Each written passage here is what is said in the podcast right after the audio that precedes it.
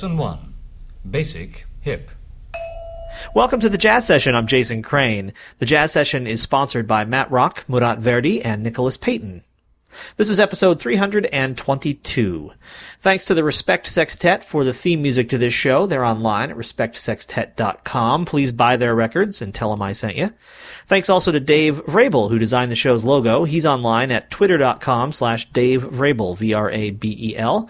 Thanks to All About Jazz for carrying the show on their website, allaboutjazz.com, and they've got a widget you can install on your site. And if you do, please let me know because I'll feature you in my newsletter. This show is member supported, and that means I need you to help keep it going. There are several different membership levels, both monthly and yearly, and right now we're running a special offer for the next two people who sign up at the middle or top monthly or yearly level, assuming two people haven't already done that by the time you hear this show. You'll receive a copy of Anthony Wilson's CD DVD set Seasons. So again, that's the monthly or yearly level at either the middle or the top level, and you'll receive a copy of that DVD. The next two people. Since I've come to New York, I've seen the pianist Matt Mitchell in many different contexts and always really enjoyed him. And uh, finally had a chance to sit down with him when he was in town recently from his home base in Philadelphia. We'll hear that conversation in just a minute after some music from pianist Matt Mitchell.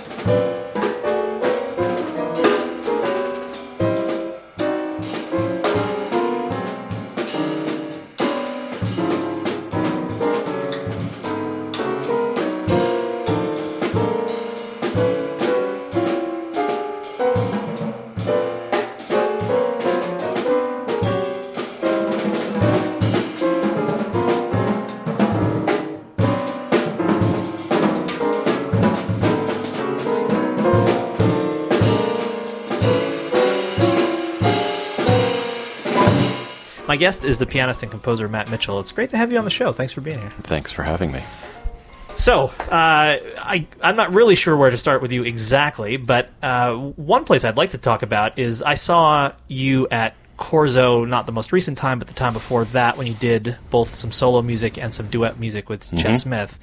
And one thing you said I thought was kind of cool uh, during the show was that you had you had written a bunch of pieces that you didn't really intend to be performed necessarily or to be performed in that duet setting and it kind of happened because Ches was interested in learning them. Right.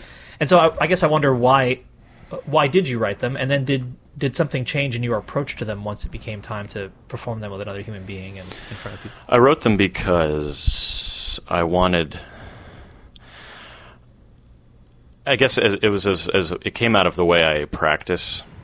Uh, when I practice piano, you know, practice piano, It's like specifically piano technique, getting you know my piano facility, and I kind of wanted to. I've always kind of practiced classical music ever since I was, you know, ever since I started playing piano when I was really young, and um, lately, well, I guess by lately, I mean in the past year and a half or so, I decided that I wanted to kind of come up with some things to practice that were maybe a little more directly directly related to what I wanted to try to do as an improviser. Um, and I thought maybe the best way to do that would be to just write myself some some p- little pieces, basically. Um, so when I say I didn't intend for them to be performed, it's not like I was against ever having them be performed. um, but I wasn't, you know, I basically didn't know where. I mean, I kind of had this loose idea. I was just going to write myself a bunch of these really short pieces that were quite, you know, specifically were difficult in some way. So I had some, at least one or two obstacles to overcome in trying to learn how to play them. You know, like how you know, I, I'd been practicing like a lot of Chopin etudes, which I still would like to get back to at some point, but it's kind of, you know, now that I'm in this in this sort of pro- in this project, which we're talking about now, it's hard for me to kind of go back there because I still I'm not done with this yet. Sure. So, but when I was doing that, it was a, a lot of it was like they're just these, di- you know, they're part of the classical music repertoire. They're they're they're old standbys, and um, they're. I mean, I'm in no shape. I'm, I mean, I can't play them up to speed, but I, you know, I, I can. I was getting there with a, with a few of them, and then I just thought, well, I want to kind of. What if I approach this idea, you know, but have them just be my own? You know, I kind of originally conceived them as etudes. I kind of don't make a big deal out of them being etudes because I, you know, because sometimes people think et- hear etude and they think, oh, it's just like a technical exercise Right. which well there's a certain amount of definitely a certain amount of technical um, work that needs to be done to be able to play these things that I'm writing. I I definitely am looking past that in terms of you know I look I look at them these these little self-contained pieces of music that are actually more intended for the improvising pianist. You know, not only once you know not only do you learn the, the music on the page, but that you can kind of improvise in and out of them conceptually. Whoever has them to look at can can do whatever they want with them. Basically, they're intended to be you know kind of taken apart, deconstructed, or, or however, whatever you want. And are the obstacles in these pieces are these things you've kind of isolated as you've played in other settings, and you've thought, oh, this is something I'd like to be able to do better, and so on? Sometimes, sometimes that, sometimes it's just something, I, an idea that I think of in my head, and I'm like, hmm, I'm not sure. I, I don't know. I mean, I mean, if, if you think about, if you consider the idea of maybe improvisation as, you know, I have I have music in my head. I mean, I don't know what how it is for other people, but I, I know I have music in my head, and when I improvise, it's basically I just want the shortest path, you know, available from my head to my fingers or whatever. So sometimes I think of an idea, like maybe I might be walking around. More likely than not, I'm actually just kind of walking around doing something not related to music at the time. And it's just a really vague idea. And so sometimes that that's even enough, and then I'll that I'll think, mm, that okay, I can maybe th- shoehorn this kind of, you know, hand positioning kind of thing in, or whatever, or something like that. So it's like, I, I mean, I guess I'm kind of being vague, but it's sort of like sometimes it is born out of something physically I run up against when I'm playing, and a lot of times it's not. You know, um, a lot of times it's just sort of a concept or something. You know. Sure. So, but the the the the obstacles to overcome usually are just it's like like they are in like the Chopin etudes. Like a for instance, like a specific kind of you know that you might have like you might work out the left hand or something like that, or a certain kind of independence of both hands. Um, just different finger finger patterns, that sort of thing. But uh, but then again, at the same time, I'm also viewing these as compositional etudes in a way. I'm actually working out little instead of trying to put everything I can think of in every piece that I write for people. you know, I can I can use these as a way, just like to isolate one little thing. Um, see if it is a little thing or if it's actually a big thing. You know, I usually find that out after I've finished it. Sure. And so there are also things aside from just the actual physical. It's like they're like things how to. Some of them are harder to you know actually think about how am I going to play this, and I actually have to like do a lot of brain work before like you know if it's like some weird rhythms or something like that. So they're different in different ways, you know. So the thing with Ches is that I started when I was on tour. I guess I started about a year ago now, um, using only these things I was writing as my practice material um, when I would practice, you know, written music or whatever. I Right. would I would only practice this stuff just because I just want to see if it worked for me. And so um, gradually, I started using these things as like warm ups, you know, on sound checks, on tours, you know, and gigs and stuff like that. And I just, you know, it's kind of an annoying thing for, you know, sometimes for a musician to to be the guy who always is like playing through the sound check. But I just, my, ex- I just, you know, use it my, as my excuse. I'm not, I'm the one who's not carrying his instrument with him. You know, I'm subject to whatever piano is there. So I just use it as a chance to get, you know, the cobwebs out. And so I was practicing these things on uh, tour with Tim Berne, and Ches is on the tour, and so there would be a couple times where these they would actually like join in playing these things, even though they didn't have the music. They would kind of play these things along with me, and it kind of sounded cool. So, so uh, yeah, and Ches. I don't remember specifically how it. I mean, Ches is just kind of he's kind of like me, and he sort of like he kind of sniffs out challenging music. He can sort of of, kind of tell when it's near him, and so and is into like you know just taking time and doing it for its own sake. You know, even if we don't have a gig, we didn't have a gig planned for months and months. I mean, we were we, we practiced this stuff for on and off for like five or six months before I was like, well, we, maybe we should actually, you know, we've gotten this far. Let's actually do a gig. You know. So when I say that I didn't, when I said I didn't intend for them to be performed, I just hadn't. It didn't occur to me that it would even be possible. Yeah. I mean, because I wrote these things for the, like I said, for the, they were deliberately like hard. You know, these is you know, the, on purpose. It's like the hardest music I've ever written, just because I wanted, you know, something to shoot for.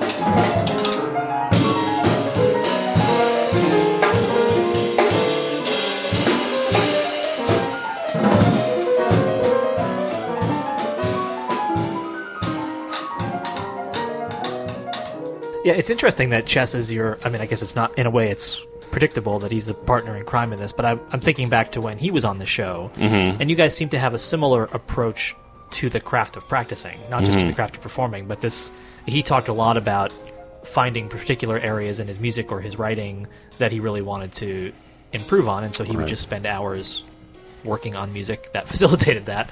And it sounds like a very conscious and intentional way to approach the craft, not just kind of a gig by gig. This is what I need for this show, kind of thing. Yeah, I mean, there's some of that too. Especially in the early days of me playing with Tim, there was definitely some. Um, I mean, the earlier on in my, I mean, I'm still playing with Tim, and I imagine I will be for a little bit, for for quite a while, hopefully. But early on, I it was a gig by gig kind of thing because his music was, you know, was hard enough that I needed to practice it because you know Tim didn't write that stuff for piano generally either Right. well, not either. He just didn't write it for piano. He just wrote it as like a high line, you know, melody line and a bass line of sorts or whatever. And then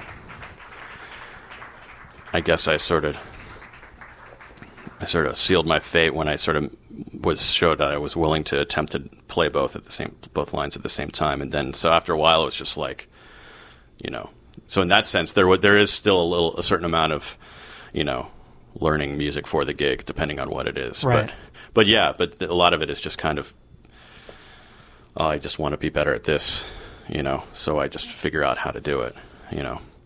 I mean, there's other stuff. I mean, I don't. It's not. It's not the only stuff I practice at this point. I mean, I, you know, I still regularly practice, you know, jazz as in the in the historical sense. You know, bebop. Well, basically bebop. Right. you know, I mean, that the uh, bebop in the larging, larger uh, sense Why do you of do the that? word. Well, because I like to play it, and I want to be able to play it, and um, and I, I, you know, it's just one of those things. I don't want to do it if I'm not going to do it as well as I feel like I can possibly do it. So, and a lot of the gigs I play, do, it doesn't really call for that as much. I mean, I would say it's under the jazz umbrella, you know, like, but I'm. It's not like you know, John Hollenbeck is not a bebop gig, and Tim Berne's not a bebop gig uh, playing with Rudresh recently is kind of closer to that. Sure. You know, sort of. I mean, it's I see it as coming out more than just the Coltrane kind of modal burnout kind of thing. But but part of the reason I do it is just because I don't if I do, especially if I don't have an outlet for for it, I'm not going to be playing it. In, if I'm not playing it as much on gigs, you know, I don't want it to stagnate. So, right. Plus, I just you know, it's it is interesting to me to do. You know, it's hard and it's it's as hard in its in its own way as the other, whatever the my own music, whatever the crazy stuff it is that I'm doing. And do you, know? feel like you're still finding new things to express Oh, in that God. language? Yeah. yeah. Yeah, yeah. In fact, I mean, I think the better I get at it, I mean, I'm, I feel like I'm better at it now than I ever was, you know, but, you know, I guess that's up to the listener to decide. Right. But I mean, not that there are a lot of examples of me doing that, you know, but What what does Yeah. better mean in this context? How do you how are you? I guess, I guess whatever, you know, if I, if basically if I can listen to it and not cringe, you know, you know, fair enough. which is hard, from, especially with something like that. Well, and also, you know, I mean, you know, you try not to care what you can't really care what other people think, you know, but I feel like you know you got to use some sort of barometer or parameter or something else ending in meter, you know, to decide where you know. So so at least you're you you, you so you, you at least can feel like what you're doing you're actually making some sort of progress. And so I guess in a way, if I can listen to a track and mostly be like, oh, that was okay, you know, you know, that was I'm I'm I'm not unhappy with that. Then that's you know, then I figure you know, Yeah. you know, then it then it'll probably be enjoyable by other people, you know. But but ultimately, it's about you know if I can enjoy it, you Sure. know, you know, No, that that's makes really the, that's really the. I mean, you want people to listen, but if you're not going to enjoy it, or if I'm not going to enjoy it, then why should I expect anyone else to? Is kind of how I look at it. you Yeah. know? I have, uh, I guess, since I moved back to New York, seen you in a in a few different contexts, and you play with some really strong writers, which I find really, really interesting because I think you're a strong writer and a strong thinker too. But I think of you know the, obviously Tim Berne, who you mentioned, Mhm. Darius Jones, Oh, yeah. band, Yep. uh, you know Hollenbeck. I mean, these are people who are, I think, pretty serious writers and people who have a very fixed. I don't know about fixed is the right word. They have a. They definitely have a musical vision, a sense of where their music is. I know what you mean. When you say fixed, you're not trying to limit them. It's just you're. Yeah. It's It's it's, a very specific un- universe Exactly, that they they've have an created. identity. Yeah, Yeah. And and what is that like for you to to kind of navigate t- to both? I always, I always ask this question. Sometimes I'm not sure if it's a stupid question or not, but to kind of both remain, you know, Matt Mitchell, and also to be the guy they heard who they wanted to hire, but to, to play in their in their world in their universe. Well, I guess those two people you just mentioned, Matt Mitchell and, and that guy, I, Yeah. I just view them as uh, the same person, Right. you know, in a way. I mean, just because. I mean, I think it's great. I mean, you know, people say this and that, say I was felt very humbled or whatever, you know, and that's kind of, I don't know, maybe it's used a lot, you know, but it kind of, you know, it kind of applies. I mean, I think it's it, it's it's. I always, you know, I love the fact that people call me to play their music, you know, partially just because I enjoy it, you know. I mean, um, and I just it, it is interesting. I know what you're saying because because especially those three guys you just mentioned are so they're so different. I mean, hugely different from each other. That to try and be myself and be what you know. I mean, I always just try to be myself. That's the bottom line. But and I just I just figure that I will make whatever choice I feel is right, even if it might be like a risky choice. I'm, I mean, in the by choice, I mean in the moment to moment, like while I'm playing. Like, hmm, am I gonna? Maybe I'll do this right now or whatever. I always just decide. Well, I, I just decide to do whatever I do, and then I let them tell me if it's not cool. You know, because I mean, I'm you know I'm good friends with all these guys now, and you know, I feel like they would be comfortable telling me if something wasn't cool. So I just kind of go and just do it. But I think they also trust that it's like you know there are certain situations where you know you certain things are more appropriate than others. Mm-hmm. You know, like John's music is you know there's this pretty specific element to some of those pieces. I mean, some pieces have very little obvious improvisation, I would say, you know, or the improvisation is very specific, you know, it's like not, it's almost never about, I mean, really, I mean, Tim's music, it's not about soloing either. I was going to say John's music is not about soloing. I mean, but sometimes it is. You know, so maybe one piece, the improvisation is like, you know, a clarinet solo for half the piece or whatever, while everyone else in the band is playing specific stuff. But when I have room to improvise in a, uh, say, like something by John, I mean, there's just certain the pieces already existing in a certain area, and you know, I just usually I have my instinct is to just kind of do what I think is going to be fair or just to the in the in the in that particular, you know, state of mind, or I mean, in that particular point for the for the for the music, you know. Um, is it kind of like being multilingual, where you you, know, you have one set of language for each of those situations and the others that you're maybe, or maybe multi, or maybe maybe even a better way. Maybe it's like the difference between Scottish English and someone who's from Florida, right, or something like that, or like maybe it's like might be dialects or something like that. I mean, just actually in those three specific people you mentioned, Tim, John, and and Darius, I've this year I've made records with all those guys, so I've only like I've, I have lot. There's lots of lots of you know bootlegs and record, of Tim's bands. So I mean, that's part of the process. Is that you know we we will do sometimes do postmortems or whatever, or talk about a recent gig or whatever, and I'll have the tape or whatever. So I'm I've seen my I've I've seen how my playing has grown or, or been a part of. I'm I'm more privy to the process in a way. I mean, I don't have as many recordings of the other bands, right. you know, but probably I have a feeling there would be more of a common thread than I would think between like if you heard a recording of me with Darius versus with John versus with Tim. You know, if they feel different, but or at least if it, if they sounded really different, it was it would be an interesting in an interesting way and not like a schizophrenic way. You know, which I think would probably be the case. You know, I mean, I can only I can only be me, and I feel like I'm being me. You know, when I'm playing with these guys.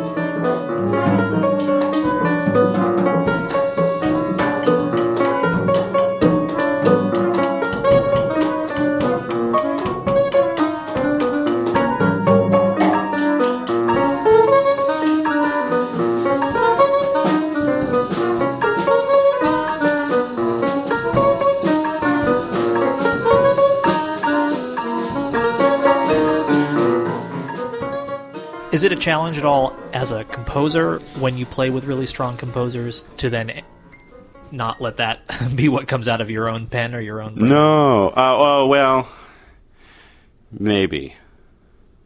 I guess the the thing that the issue that comes out of that question you this question is that a lot of the t- a lot of at the time I'm have Tim plays in many of these projects of mine. So for, and I've been listening to his music since well before I met him. You know, I mean, since I was 18, which I guess would be, you know, almost 20 years ago now. Right. So there's undoubtedly, you know, there, undoubtedly his stuff is seeped in.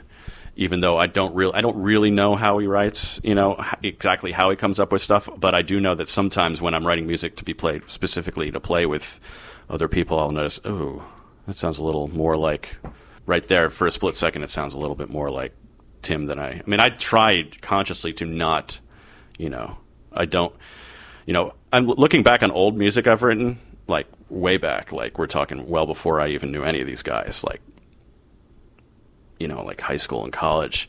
I, I look back at some of those pieces and I can pick, I could tell you, even though I, even though when I was writing them, it was completely unconscious, I could point exactly at what what record of by this band by what Miles record on what tune. It's like even if it's just like one or two notes, but it's like enough to like take you know. And I take I may the rest of the composition may be nothing like it, but it's like oh man, that just totally came from that. You know, I try to not have any sort of. I try not to write something in the style of this or that because I just don't want it to sound exactly like that. Mm. You know, so I try to come from a pretty sort of abstract place when I start writing. So even when doing that, sometimes I'll, I'll, come up with things that sound like something like Tim wrote, which may be hard just because I'm playing so much of his music. Um, but I've also decided that to a degree, when you have someone as strong, who's as strong an instrumental voice as him, as he has, um, I've just decided that pretty much no matter what I give him, it's going to sound like something he wrote, and I'm just okay with that because. But that's the reason is because that's just because he's able to just sound like himself on what I write, you know. And I, I, I'm pretty confident. I wasn't sure for a minute, but I'm pretty confident now that that's just because you know it's just a testament to him, you know, and how he's, you know, just his sort of singul the singularity of his voice, you know, and it's just you know that's how he you know he'll, he'll phrase things in a certain way, and I'll think, well, that's you know that's how he plays, and he's managing to play my music, but you know still play. you Yeah. still be himself, you know, even when it's playing just not improvising, like playing written, a written line or a melody or something.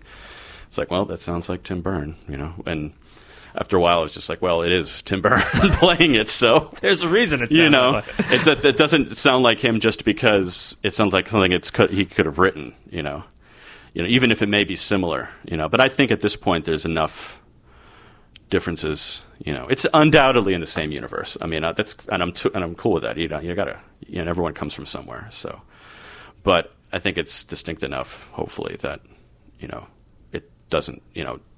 It sounds like me, or whatever. You know, if you were to hear enough other stuff of mine, you know, you would see that it sounds probably more like me than something like than like him. You know, but yes, it is tough. Is the yeah. is the very short answer. In terms of that, uh, the not playing in the style of Mm-hmm. idea, when you're playing bebop, is that still the kind of mindset you can bring to it, or do you is that a different beast altogether? Well, I mean, ideally it, it is, and that's probably why it's. It's probably why it's something that else that it's probably why I. Pra- I, I mean, I, I, the way I look at it is, I'm coming at it. I'm trying to arrive at the same place by coming at it in different directions, whether it's playing my music or the music of other people that I play with, and then playing. It's kind of like I mean, I don't know. It's like there's just it, there's so much.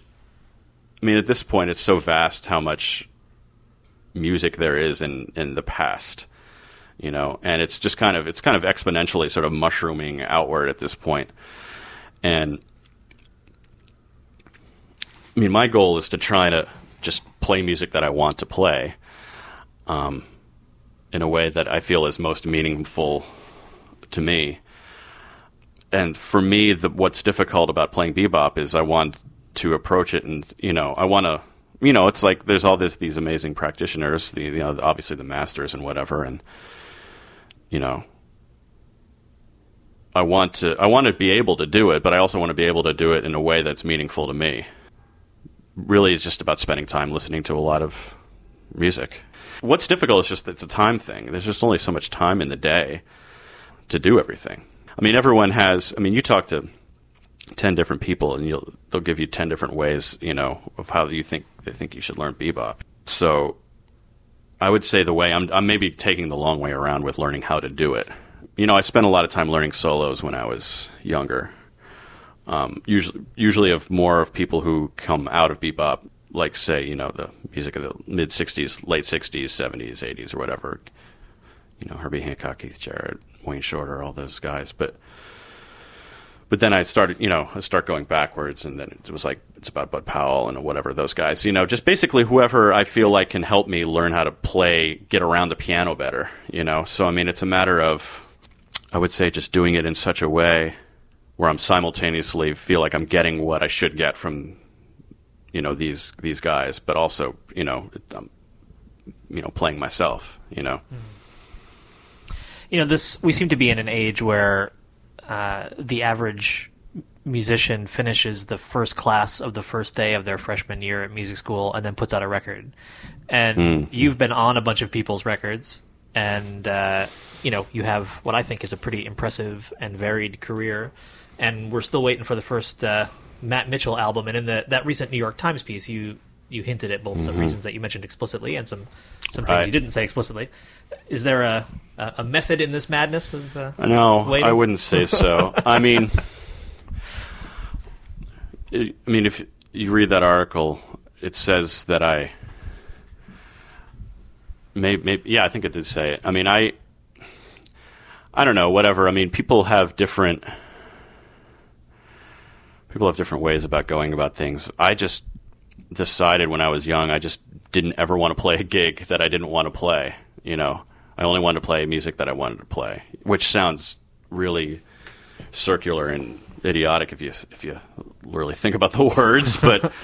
but what it meant practically is like I didn't want to play like utilitarian gigs, you know, anything where I just was unhappy with the music, I just didn't want to do. So I just removed myself from.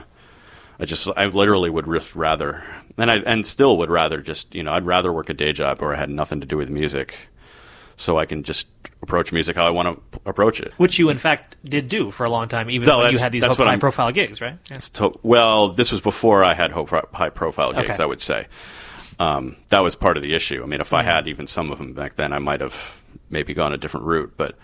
I mean, I don't regret having done it. In fact, I think it's probably I think it probably was better for me because, especially given the way things have happened for me since then, I, f- I feel almost justified in having done it because now I'm playing with all all people I want to play with. You know, the point is, and to get to your question, is that it's probably just be, it's because of that. I mean, I just was not on the scene for a while. You know, I mean. I just I just didn't have the. I probably still do. I've, I've, I've kind of getting better at it. I just didn't have the mental disposition to be one of those guys who would like, you know, like going to jam sessions. I just that's never been my thing. Going to, I mean, not that I don't want to play with people, but the jam session thing, it's just not for me. Regardless of how integral a part of jazz history it is, don't really care. you know, I mean, it's just like the whole the whole thing about going and playing about playing behind, you know, seven horn choruses, seven horn solos on taking a thirty thousand choruses a piece on a tune, and then I just it just seemed completely ridiculous to me. Plus, especially then, I just didn't. I was a, probably a little bit more of an introvert anyway, so I mean, it's mm. just like I just saw no other option, you know, but to just kind of check out for a while. And it was good because I got into other kinds of music. I just needed, and I probably needed to step back from it anyway because you go to school you know, until you're 18, and then you go to college, and then you go to grad school sometimes or whatever. And it's just like there's this path that you're supposed to be on, and then sometimes people need to. I think that's why sometimes out of college, some people are just like it's one reason. Aside from not being able to find a job, it's like, well, is what I even did right? So anyway, I checked out for a while, and then it was then I started gradually kind of just getting calls, mostly from Ralph Alessi, the trumpet player, mm-hmm. who was one of my teachers at Eastman when I was there in grad school. I mean, he's basically the reason I know all these people. He was my teacher there, but we'd played a lot when I was in school there. We would play in a quartet, um, often with Shane Endsley, you know, who's a trumpet player, but he would be playing drums. Mm-hmm. I assume you know that he's a drummer. he's obnoxious, yeah. yeah he's, one of, he's, He's one of those jerks. Who's, yeah, who's like really good at multiple instruments. Yeah, he's like above average at everything. He's like you know, yeah, yeah. So, and he's like such a nice guy too. Yeah, yeah. So it's like you can't even be jealous yeah, of him. Pretty, pretty, pretty fantastic human being. But anyway, so Ralph. I mean, really, it's just it's it's because of him. He kept recommending me for things, and so I would get, you know, I would say starting around 2005, it'd be like one thing a year here and there, you know. So, and then eventually it was just like, well, I would say about it was about two years ago, two and a half years ago. I guess what's were we in 2011? Mm-hmm. So 2009. I you know I, it was like that was when I was like, all right, I I need to quit the day job, right, and actually see see if this is going to actually work. If because if it's going to, now is the time to find out. Was that as much a logistical thing as anything else? Just you needed yes. the time to be able to tour and. Yeah, I mean, the, I worked at a li- I worked at the library at the University of the Arts, and you in, know, uh, Philadelphia. Yeah, yeah, exactly. And they're beyond cool about me going and I mean, I would use my vacation time to go and do a tour or whatever, but then there would it would get to the point where I would I think once or twice I you know I, I had used up my vacation time, but they let me you know, I would just take time without pay. They would kind of, you know, they worked. They they were really accommodating, you know. But then there was a point where it's just it wasn't. I couldn't reasonably ask them to go further with it, you know. So it was, yes, it was logistical. I mean, it was also logistical that I held on as long as, as I did because it's, you know, it was regular money, insurance, and all that say, stuff. There's a lot to be said for health insurance, yeah. yeah, yeah. So I guess the question you asked was about the record or the lack of records. I, I've kind of, I, I was making there are records from like the early 2000s. They're just they're just not. I mean, released by like. I mean, I have a, I have an imprint, or I'm you know my friends. I, I guess probably do more of the work for it than I do, called Scrapple Records, where Right. where I it's just me and, and a few three three or four good friends of mine who we all were it's all based on this Philadelphia connection, but then that everyone is spread out now, and we we would we make records. You know, we would we would approach them as records. We just wouldn't press them as CDs, just because we decided, at least at that time, not to spend a grand or two grand to press CDs that most of which are just going to sit in our in our apartments or whatever. Right. So you made digital only releases as Well, we mean, made or- CDRs too. Oh, okay. Most of which I don't think I. I mean, I'm I like have one copy of each now, you know. But, um, and I, pro- I mean, uh, and I think that's actually. I mean, I mean, I'm proud of all that stuff. I mean, I still think it's good. It holds up. I mean, it's very specific and it's it's very different from what I'm doing now. But I, but it's not like. I mean, it's still definitely me. You know, I mean, I mean, I was doing it's a lot of it is like all completely improvised. It was either completely improvised music or completely composed music that was like all electronic or or tape loops and that sort of mm. stuff. And it's just aesthetically, it's quite different from. I mean, now I'm more in the jazz world, you know, than I was then. But you know, it definitely feels like there's a thread. So I mean, in a sense, there have been records, but not not on like say like full fledged labels, I guess. Yeah. That release, you know, you know, full fledged CDs as opposed to CDRs or, or or whatever.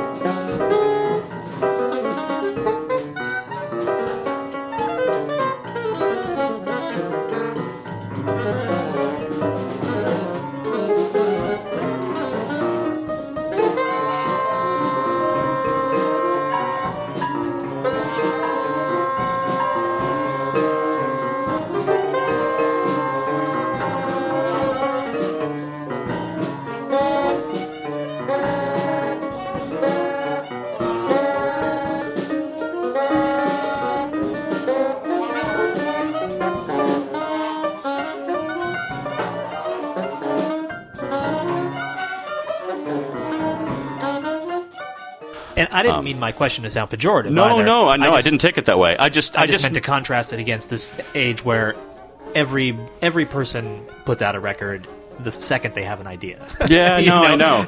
Which, to be honest, I would like to see less of if I were. Yeah, I mean, I'm telling the truth. Yeah, I mean, in a sense, yeah.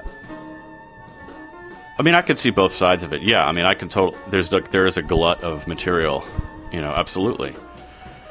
I also think there's more good music now than ever. I mean, there's just it's just more. There are more people.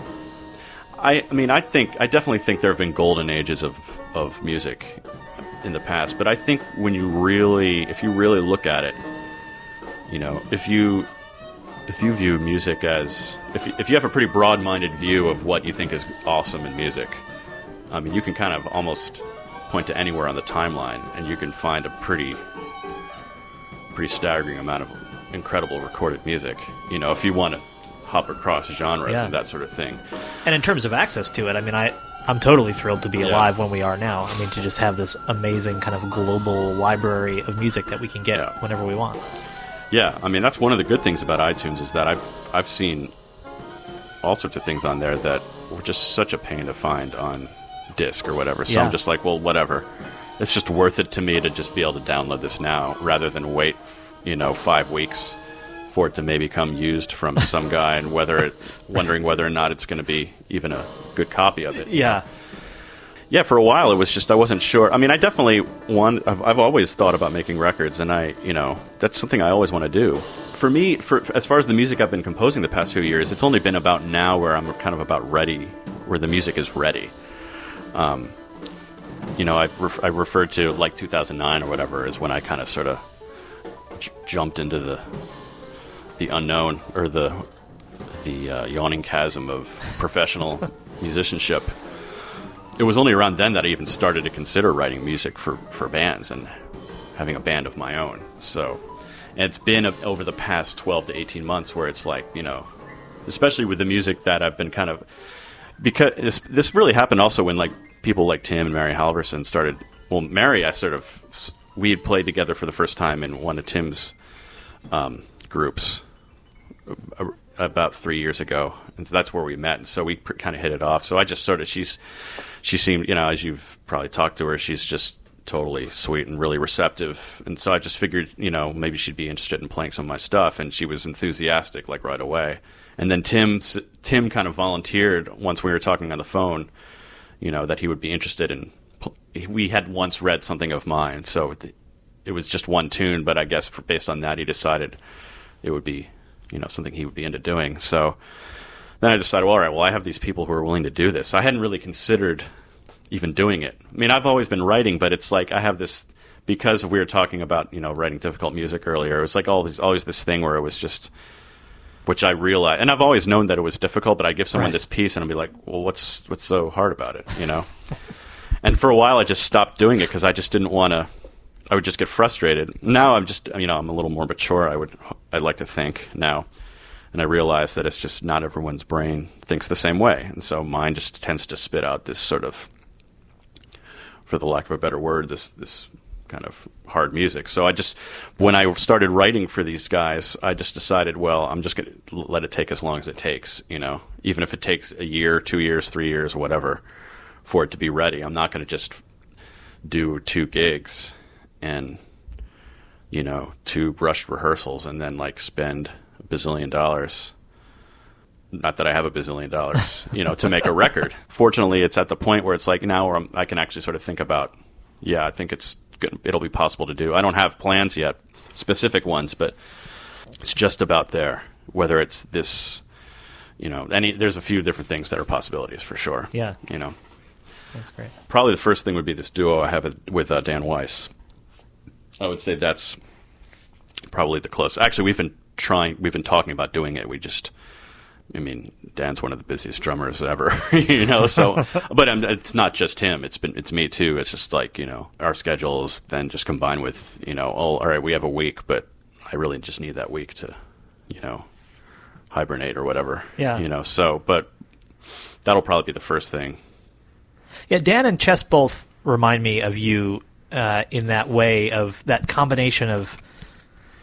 I don't know if these are the right words, but it feels like a combination of real precision that can at any moment become true freedom. You know, these just incredibly intricate, complex uh, lines and compositional ideas that can then just kind of dissolve or, or it not be necessary to adhere to them, and it just becomes this kind of free interplay. And they're drumming both in both those cases, although they're pretty different drummers, I think. But they both remind me, at least conceptually, of that that idea that's always struck me about your playing. Well, I appreciate that because uh, you know I try to be precise, but sometimes sometimes exploding it can be.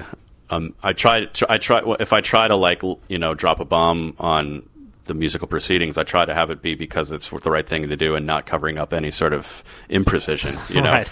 um, so, but yeah, that's that's interesting. That's totally true about both those guys um, in, in in different ways for with Dan, it's just like he has this sort of inscrutable way of it. It makes total sense what he's doing, but it's like, man, I just totally would not have thought of that, right? You know, yeah, exactly. or he'll play these things that make me want to crack up, not because he's trying to be, he's not because he's being goofy or anything, but just because his just the sort of logic is just like. Oh how how the hell did you think of that? and how the hell are you playing that or whatever? But it, it but he's also not calling attention to his. At least I don't think so he's I don't think he's calling attention to his virtuosity. You know, you know, he would. I know he would strive to not do that. You know, yeah. same thing with Ches. Or Ches's thing is just you know, I find it even harder to talk about that. What what that is, you know. Yeah. That's one thing I'm just. I just don't. I, I try not to take for granted. It's just the, the, my good fortune just playing with all these ridiculously good drummers. Yeah, I mean that You know. duo show was a great example, and I was sitting there uh, at the show with a drummer and a non-musician, and both of whom were equally impressed with the show. I can, and for I think very different reasons. Uh, I think the drummer from a, a more technical standpoint, but the non the my non-musician friend and me, who's somewhere in the middle of those two people, uh, while I was watching the two of you play, I mean, it's just the the interplay is so specific in those pieces, those kind of A two pieces you were talking about, Right. And yet, it doesn't. It's it's not specific in a way that renders it lifeless. You know, in a way that's like, oh my god, we're hanging on by the skin of our teeth, and we just got to hit all these incredibly difficult, Right. you know, beats together. Uh-huh. And thank God it's over now. This piece, you know, it never felt like that. I mean, it felt it felt exciting and free and living and you know, kind of breathing in the moment. But you could also tell it was like hard as shit, you know, to actually get through some of those pieces. Well, that's a thing. I, I, well, I appreciate that too. I, that's, I mean, I, you know, like I said, I'm always going to just try to do what I like to do, but, you know, that doesn't mean I don't, that doesn't mean I'm indifferent to whether or not people like it. And especially non musicians, you know, I mean, there are more of them than there are of us, you know. Not that that would might be my only reason for not for them wanting them to like it, but Yeah, but it's you know, I one. tend to, you know, despite whatever you know whatever mood one is in, I tend to want to you know I want to I like to connect with people you know whether it's verbally or whatever. So I mean, so it is it is important to me. You know, I'm not always going to do what I do, but it is important to me that other you know that non practitioners you know like it. Yeah, I mean, I can only I can only just say that that's you know credit has to just go to the people who take the time to learn this ridiculous music of mine. You know, I mean, I mean, I definitely do my best to you know take care of it on my own end, but it's not gonna it's not gonna be possible without these other guys. You know, um, but I think you know I think the reason for that is that. I mean, I'm I'm I'm setting these goals for myself with these little pieces, and then it's like, okay, I, I've achieved them. I, I have the kind of the the other brains, whatever. I always mix up which side of the brain is too. which. You know, I mean, whatever that. You know, Right. I mean, the logical, exacting side. You know, I need to execute these things this way. After I do that, it's it's easier for me to just kind of just bust out and just take it left or you know whatever. I mean, it just comes, you know, whatever. It comes from practicing. And the the fact of the matter is that actually, you mentioned Dan and Ches specifically. They're two specific examples of guys who just have taught me by their example of just how much they practice, just the amount of the of how hard they work in terms of, you know, preparing and just working on stuff. Just made me realize, oh, this is like I'm not I'm not doing shit here. you know, it's like these guys shame me in that respect.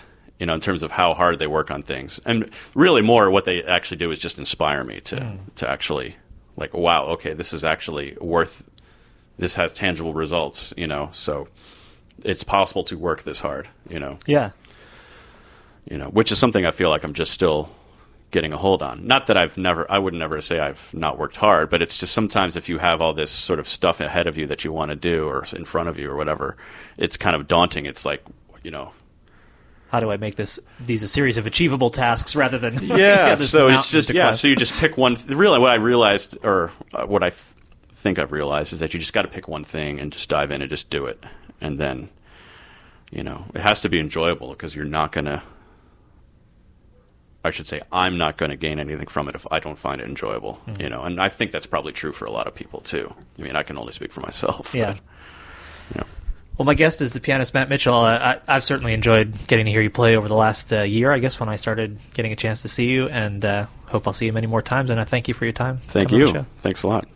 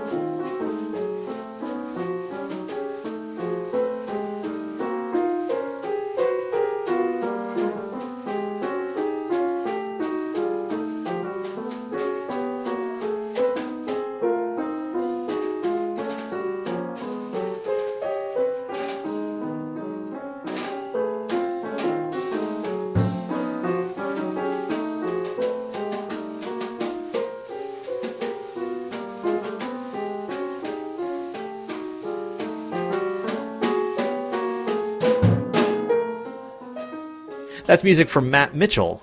I'm Jason Crane. This is the Jazz Session. The Jazz Session is sponsored by Matt Rock, Murat Verdi, and Nicholas Payton. Please do become a member at thejazzsession.com slash join, and don't forget that the next two people at either the top or middle membership levels, either monthly or yearly, will receive a copy of Anthony Wilson's CD DVD set Seasons. So please go to thejazzsession.com slash join and sign up for that. Meanwhile, get out there and support live jazz whenever and wherever you can, and come back next time for another conversation about jazz on the Jazz Session.